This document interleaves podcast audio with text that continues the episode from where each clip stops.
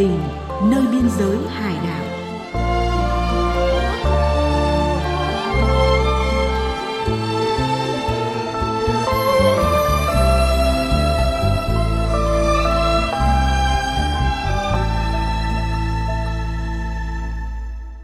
Biên tập viên Hà Phương xin kính chào các chiến sĩ và các bạn. Rất vui được gặp lại các chiến sĩ và các bạn trong chương trình Tâm tình nơi biên giới và hải đảo hôm nay.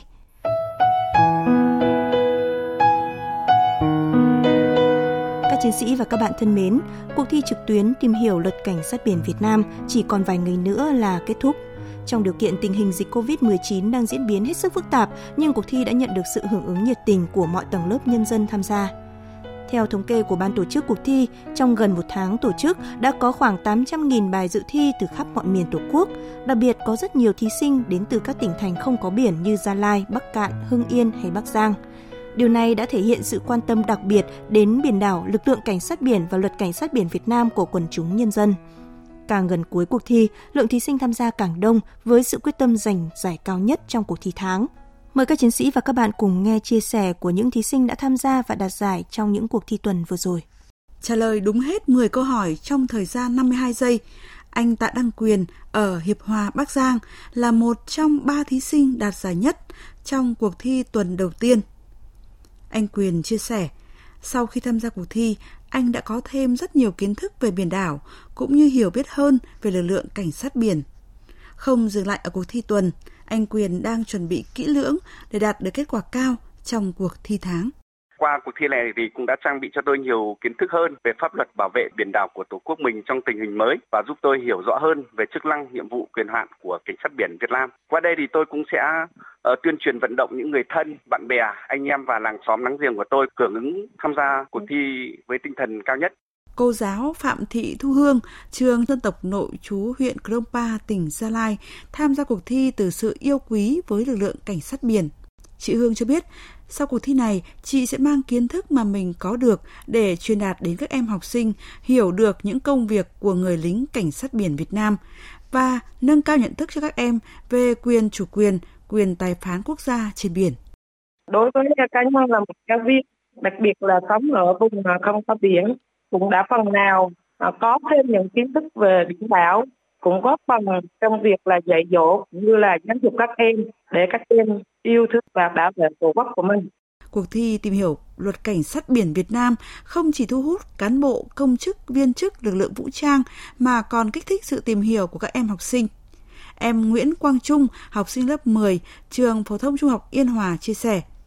Ban đầu khi tham gia cuộc thi chỉ với sự tò mò nhưng bắt đầu nghiên cứu bộ câu hỏi, Trung thấy rất hứng thú vì đã bổ sung thêm cho bản thân rất nhiều kiến thức mà em chưa từng đọc học qua sách vở.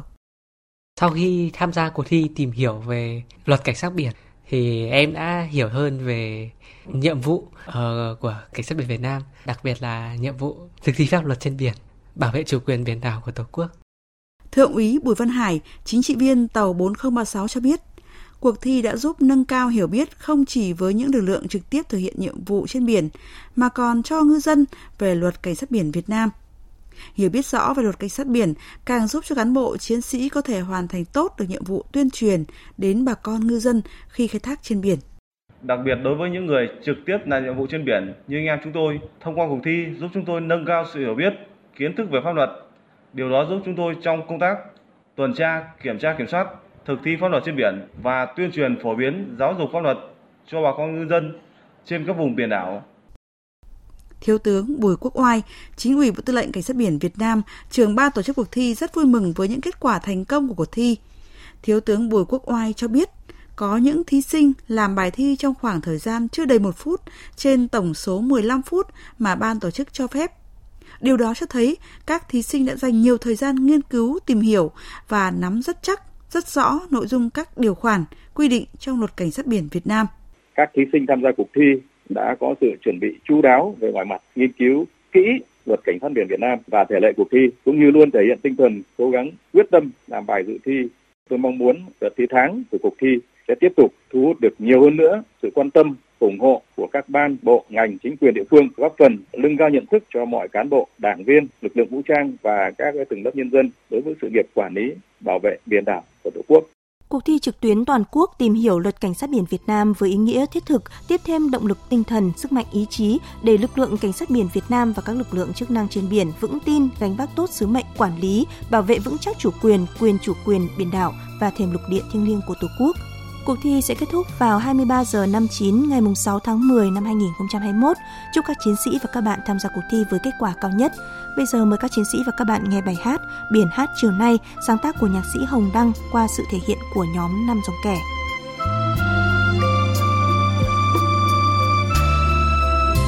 Chân trời rất xanh gọi nắng xôn xao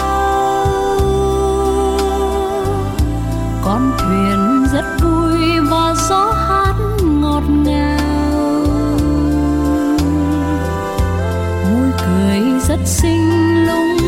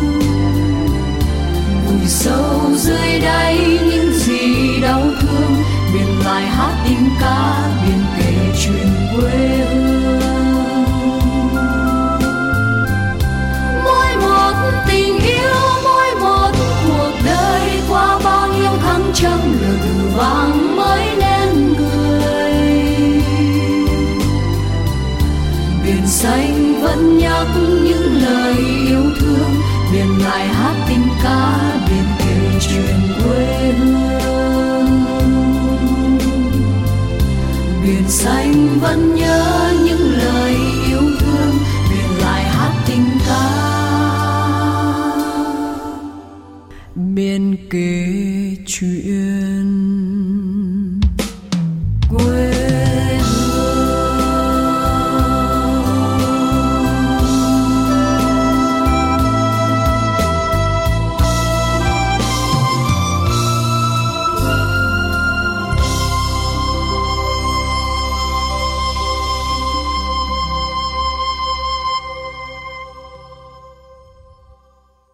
các chiến sĩ và các bạn,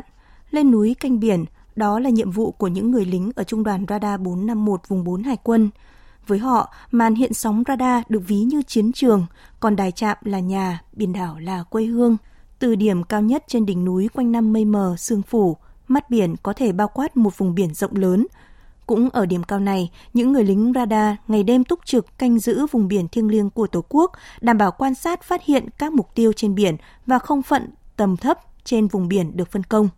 Nhịp cầu tâm tình hôm nay mời các chiến sĩ và các bạn cùng phóng viên Thu Lan tìm hiểu công việc của những người được mệnh danh là mắt thần canh biển. Trạm radar 560 trên đỉnh núi Chóc Trài, Phú Yên ở độ cao 400 m so với mực nước biển. Khu A tọa lạc trên đỉnh, còn khu B tọa lạc ở chân núi. Từ chân núi lên đỉnh Chóc Trài chỉ hơn 3 km, nhưng con đường đèo dốc quanh co, khúc khuỷu khiến mỗi lần đi lên xuống, cán bộ chiến sĩ trạm 560 gặp vô cùng khó khăn, nhất là việc vận chuyển lương thực hàng hóa. Thiếu tá Nguyễn Văn Phúc, trạm trưởng trạm radar 560 cho biết, thực hiện nhiệm vụ trên đỉnh núi cao nên khó khăn nhất mà cán bộ chiến sĩ gặp phải đó là thời tiết, nhất là rông xét và gió. Từ tháng 5, tháng 6 thường xuyên xuất hiện mưa rông sấm sét, mùa hè thiếu nước, còn các mùa khác thiếu nắng bởi trên đỉnh núi quanh năm mây mờ sương phủ.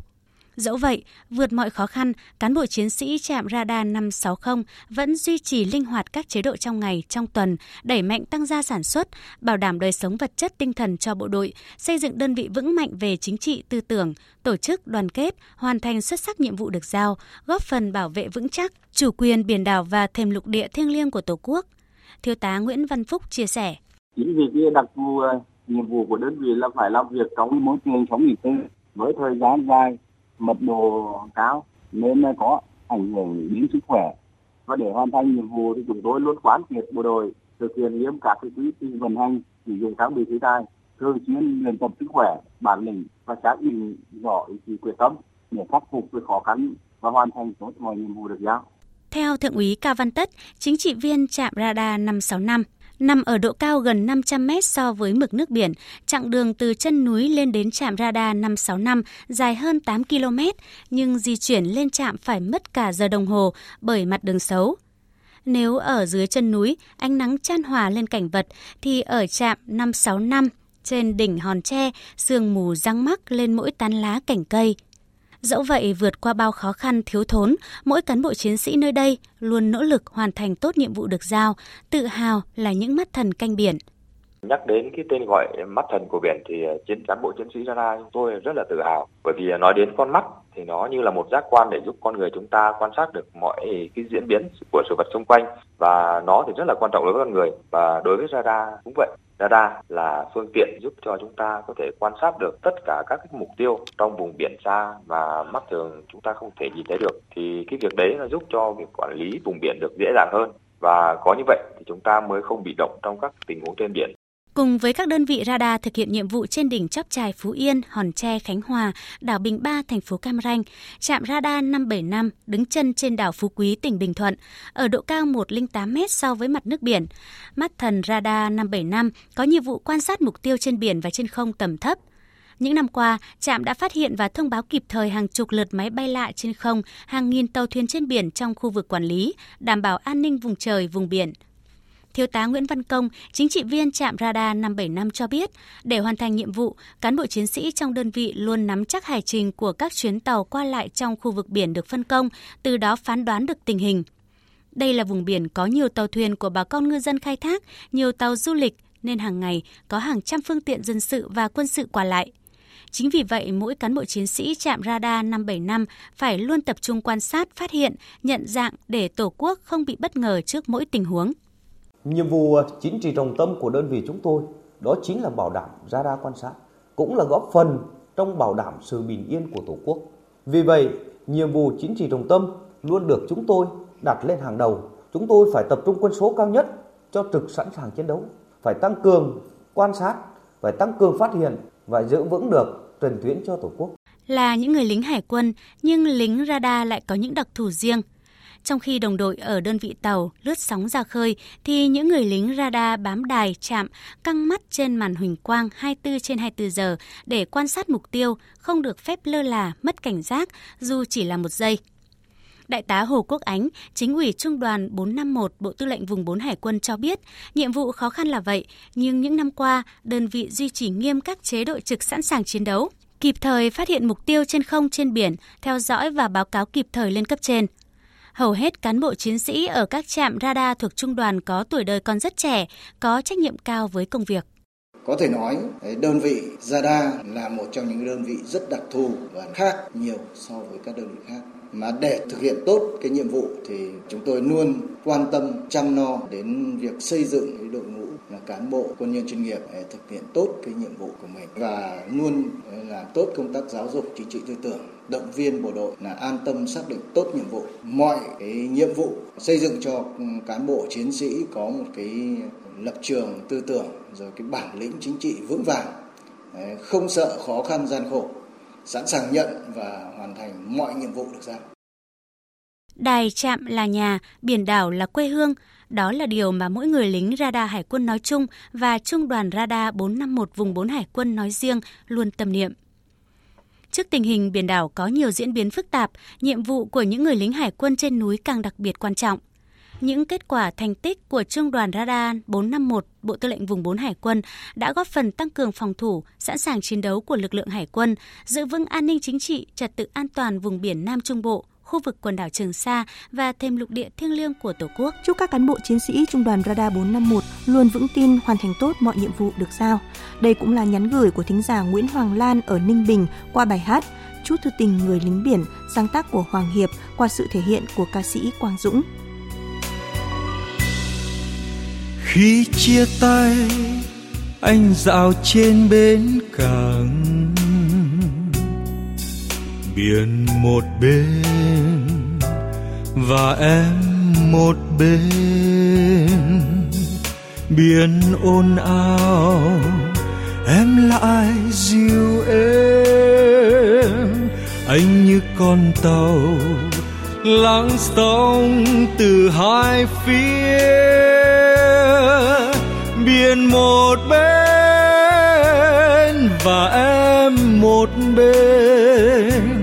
cho dấu mai đây xa anh đèn thành phố, anh đến buông neo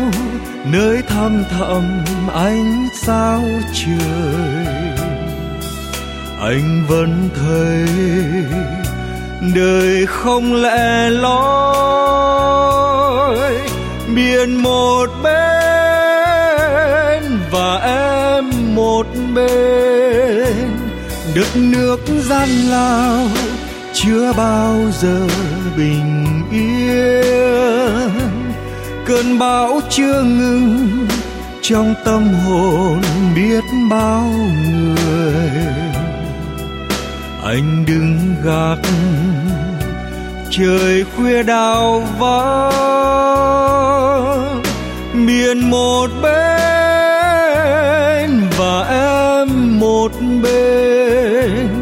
cho dấu nơi kia, thôi không còn biển nữa. Không có em yêu, anh chỉ còn với cỏ. Cho dấu thế, thì anh vẫn nhớ. Biển một bên và em một bên biển một bên và em một bên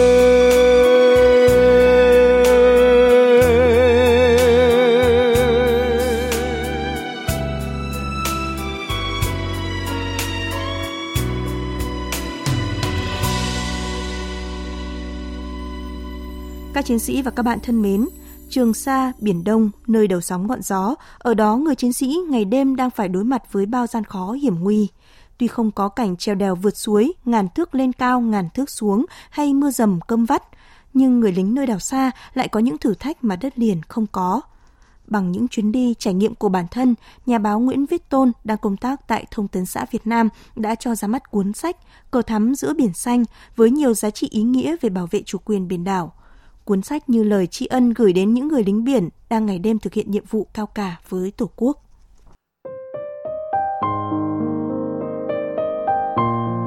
Với 20 năm gắn bó nghề báo, đã từng đi công tác ở khắp mọi miền Tổ quốc, nhưng hình ảnh về biển đảo, những người lính biển vẫn chiếm một tình cảm đặc biệt trong lòng nhà báo Nguyễn Viết Tôn. Anh Tôn tâm sự, cuốn sách này anh ấp ủ từ rất lâu. Anh tự nhận mình là một người giàu có với tài sản là những tư liệu, những trải nghiệm của anh với biển đảo trong 20 năm làm nghề. Đây cũng là một cái ờ, cái cơ duyên với tôi trong ờ, đi công tác ở Trường Sa. Khi đặt chân lên Trường Sa ấy, thì tôi đã có cái ý định là mình sớm thu thập và có những cái cái, cái tư liệu tập hợp những cái tư liệu đấy để sớm ra mắt của cuốn sách cho chính mình mỗi con người mỗi chiến sĩ trên quần đảo Trường Sa cũng như các ngư dân đang à, lao động trên biển nó như một ngọn cờ khẳng định chủ quyền của biển đảo của Tổ quốc trên quần đảo Trường Sa, Hoàng Sa của Việt Nam. Thì đây những tác phẩm đặc sắc nhất mà tôi đã từng viết và đăng ở trên báo tin tức của Thông Sản.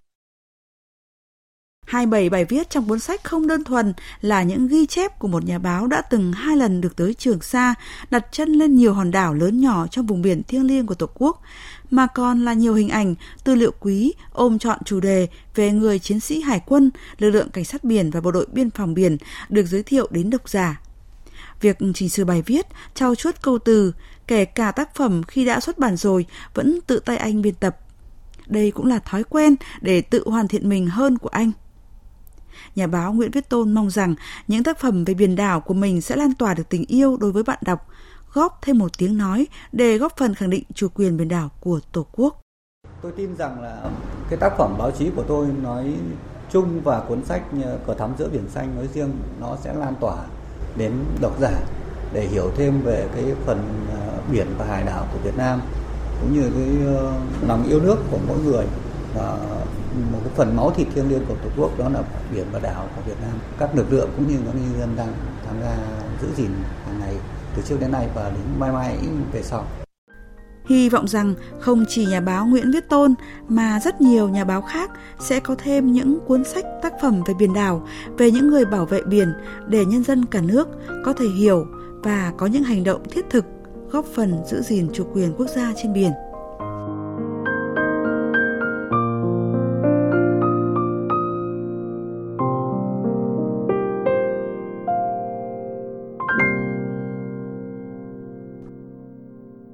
Thưa các chiến sĩ và các bạn, để thực hiện công tác tuyên truyền các chủ trương chính sách của Đảng, Nhà nước, mà đặc biệt là công tác phòng chống dịch COVID-19, hiện nay Bộ đội Biên phòng tỉnh Tiền Giang duy trì hoạt động phát loa tuyên truyền lưu động. Những tiếng loa biên phòng vang lên như đánh thức vùng biên giới biển, góp phần nâng cao nhận thức của người dân về quyền và nghĩa vụ công dân đối với các sự kiện của đất nước.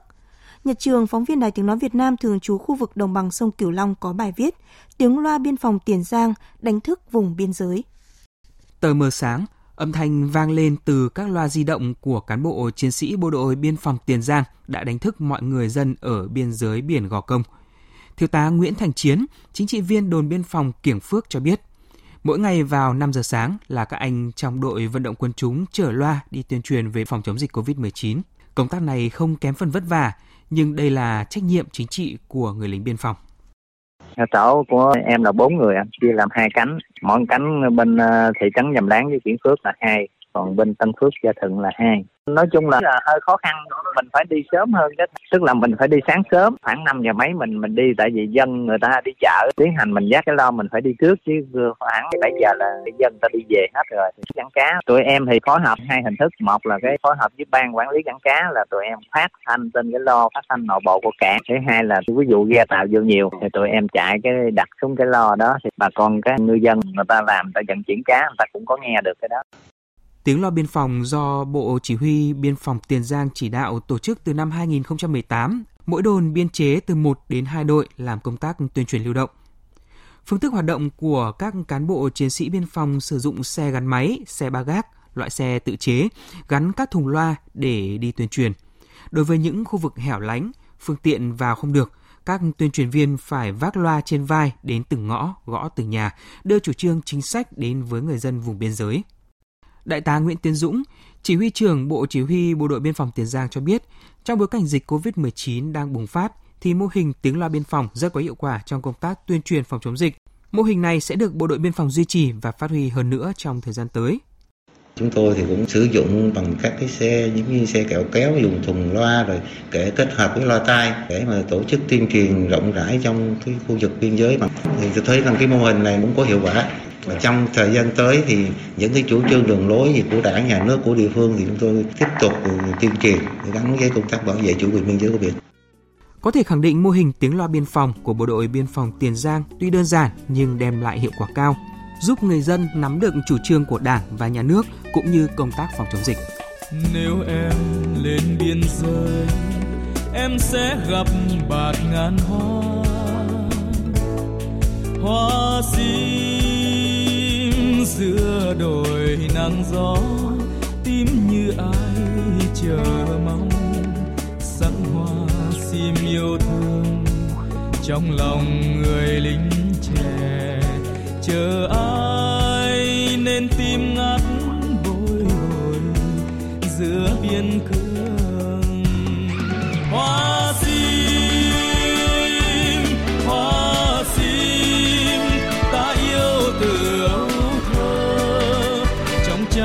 Sách học trò. Trong những câu hẹn